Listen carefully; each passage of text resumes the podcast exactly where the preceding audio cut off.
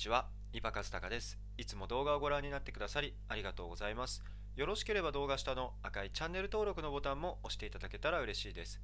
では今回の動画の内容に入っていきたいと思います。今回の内容はこちらです。受け身ですね。受け身な人の心理背景ですね。その受け身になってしまうと、人まあ、これ特に人と関わるとき、仕事でもね、えー、人間関係でも全部そうですが、人と関わるときにどうも受け身になってしまうという、こういった悩みが寄せられることも多いです。じゃあ、まあ私はね、ぬいぐるみ心理学をお客様に提供してるんですけれども、なぜ受け身になってしまうのか、そして受け身な状況をどう変えていけばいいのか、原因や克服方法についても今回の動画で見ていきたいと思います。で、あの受け身になってしまう背景としては他者からの働き方を前提としているというところが言えます。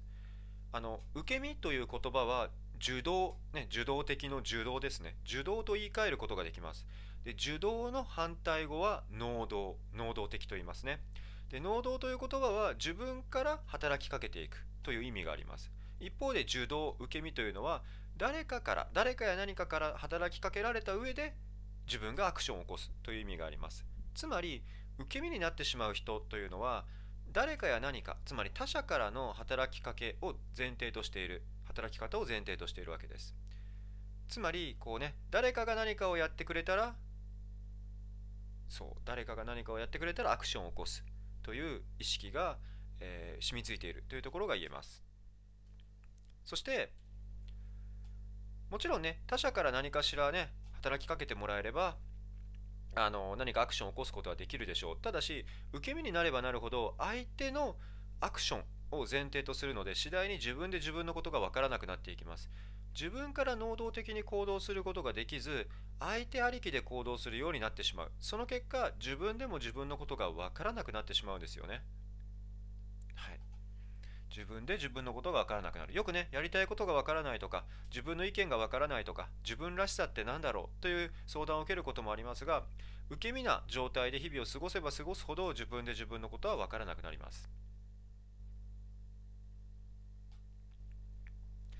とはいえ、受け身なままでも人生生きていくことはできます。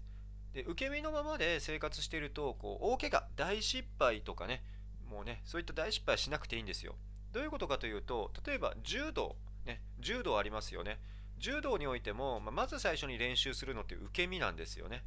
技をかける前に、その技をかけられた時にしっかりとした体勢で、ま受け身を取れないと大怪我してしまうんですよ。なので、もちろん技の練習もするんですけど、それ以上に受け身の練習を重点的に行っていくというところが言えます。そう。なので、受け身をやっていれば大怪我はしないんです。ただし、受け身だけやっていると、ね、受け身だけの練習で終わってしまうと自分から技はかけられないですよね。そうなんですよ。なので、大怪我はしないけど、ま試合に勝つことができないわけです。これ人生においても同じで、人生においても受け身を続ければ大失敗とかね、えー、すごい脱線をすることはないかもしれない。ただ、自分が望む人生を生きることっていうのはできないというところが言えるわけです。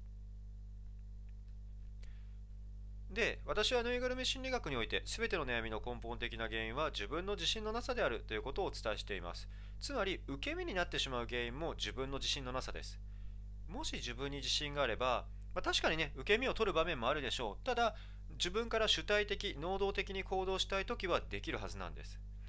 ですが、自分に自信が持てていないからこそ、気づいたら受け身を取ってしまうというところが言えるわけです。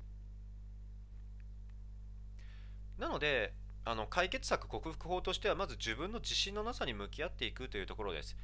はい、で自信のなさって具体的には何なのかとか、まあね、一般にはあまり語られていない内容について、えー、私の無料メール講座で詳しく解説してるんですけれども自信のなさとね向き合って自信が持てるようになれば受け身だけを取り続けることはないと、まあ、すごくシンプルですよね。しっかりと自分の自信のなさと正面から向き合っていくというところが必要になります。そしてその上で自分自身にどうしたいのかと問いかけていくことです。受け身になってしまう人は他者からのね働きかけを前提としているわけですよね。つまり自分よりまず相手のことを考えてしまうわけです。なので主語を自分に戻してどうしたいのかと問いかけていくこと。これが非常に大事になってきます。どうしたいのかという問いかけですね。主語を自分に戻していく。こうすることで主体的能動的に行動していくことができるようになっていくわけです。で受け身な状況を根本から向き合って解決していくことは、まあ、過去のお客様を見ていてもあの年齢や性別あるいは置かれた境遇にかかわらずできるというところは、まあ、過去のお客様の変化を見てても分かります。ですので自信のなさと向き合いながら受け身の状況を変えていけるようになることを私も願っています。